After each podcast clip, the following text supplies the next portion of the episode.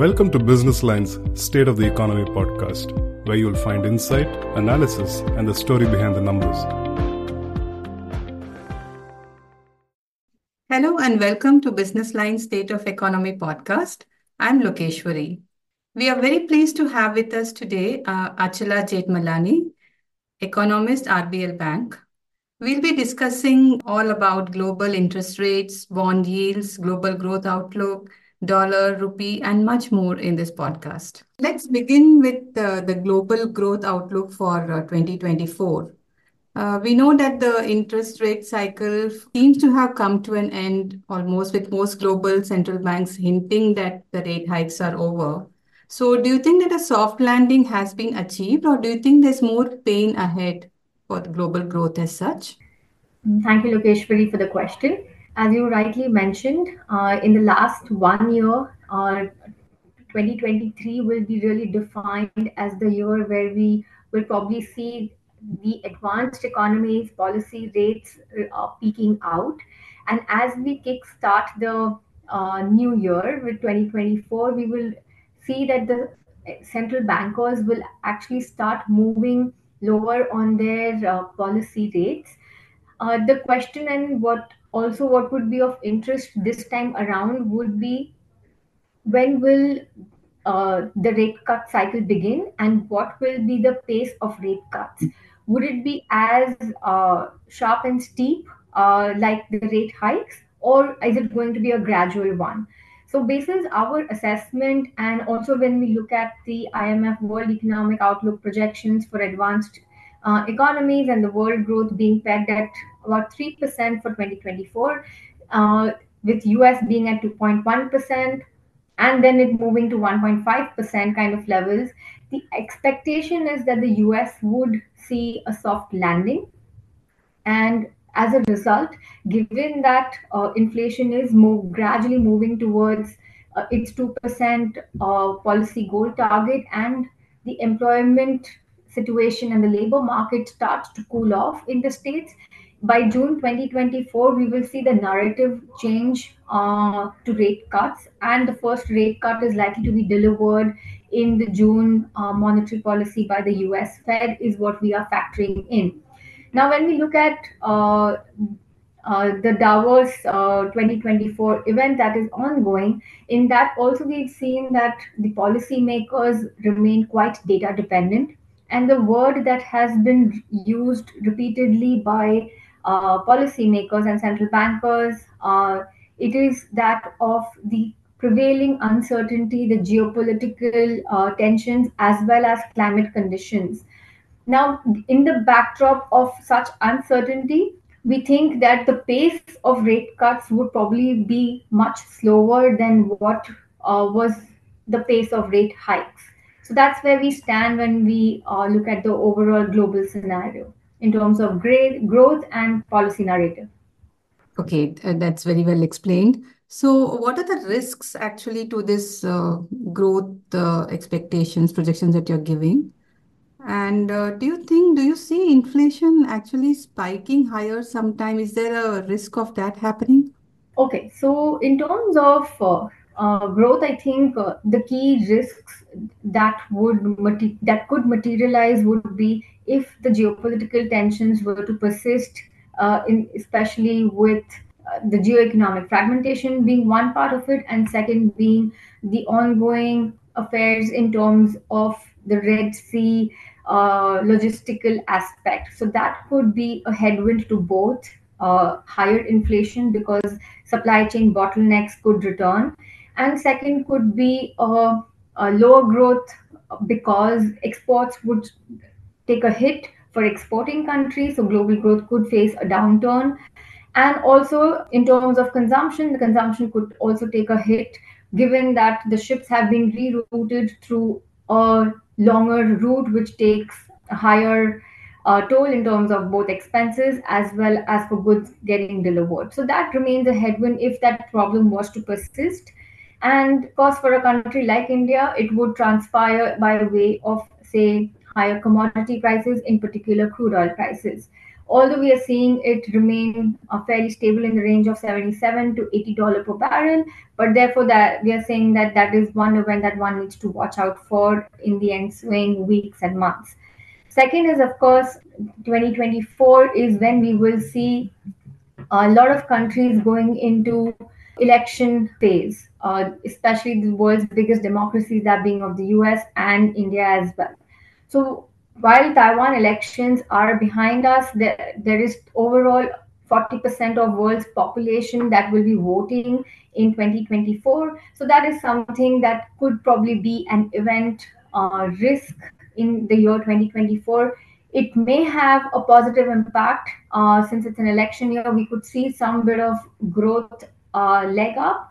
But also what will be important to watch out for is whether it would translate into fiscal profligacy or whether fiscal prudence would prevail across these economies.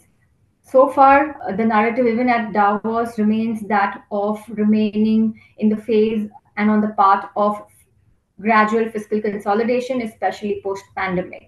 So these are a couple of headwinds that we will be watching out for in 2024. But as of now, risks remain fairly balanced. When we look at the overall growth and inflation scenario, we don't see such major black swan events that could probably push up inflation dramatically higher in the ensuing quarters. So against this background, how do you see the US dollar moving? Because we saw it softening a little bit, falling a little, but how do you think it will move over this year, and what will be the impact of this on the Indian rupee? Yes, that's again a very good question. So we did see that the dollar strength was starting to dissipate, and in anticipation that the Fed rate cut cycle would begin as early as March. But when we are looking at comments, and also when we're looking at the overall inflation and employment data coming through, the rate cut expectations have been pushed ahead. When we also look at the other continent, when we look at the Eurozone, and when we look at the UK inflation numbers as well, they are also slightly on the higher side, which also mean that it is only during summer, which is again during June and after June, where we could see the rate cut expectations come through for the euro area as well. So as a result, we are really seeing that the dollar has gained some more momentum. At present, it is about 103.5 kind of levels. And if at all, there was not a soft landing, but there was a major growth concern, then we could see that risk assets may not be favorable, and therefore we could see the dollar index would strengthen again. But at this point in time, we are really working with the range of 100 to 103. That's where we see that the dollar index would be in that particular band. And in terms of impact on Indian rupee, I think Indian rupee has been fairly steady, and also with external sector fundamentals favoring India, and the robust capital inflows that we have seen over the past few months, in particular post-September 2023, when the bond inclusion news was announced, we've seen that the country has actually received dollar flows, and overall it has favored the currency, and there has been a lesser depreciation bias.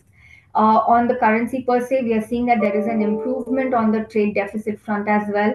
We saw that the monthly run rate was much higher than about $22 billion, with October touching an all-time high of $31 billion.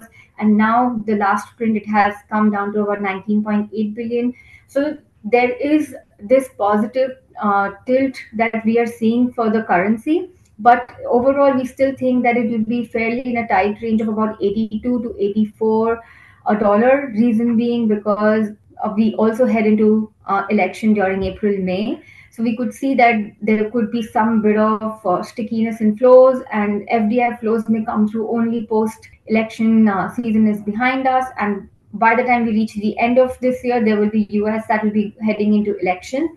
So we could see that the capital flows may dry up somewhat, and therefore the sharp appreciation bias may not really come through. So 82 to 84 and dollar index being around 100 to 103 is where we think the momentum is more likely to be. So talking about flows, do you see significant flows coming in due to this bond index inclusion? Because we had this JP Morgan including Indian bonds in the index, and now we had the Bloomberg also doing it.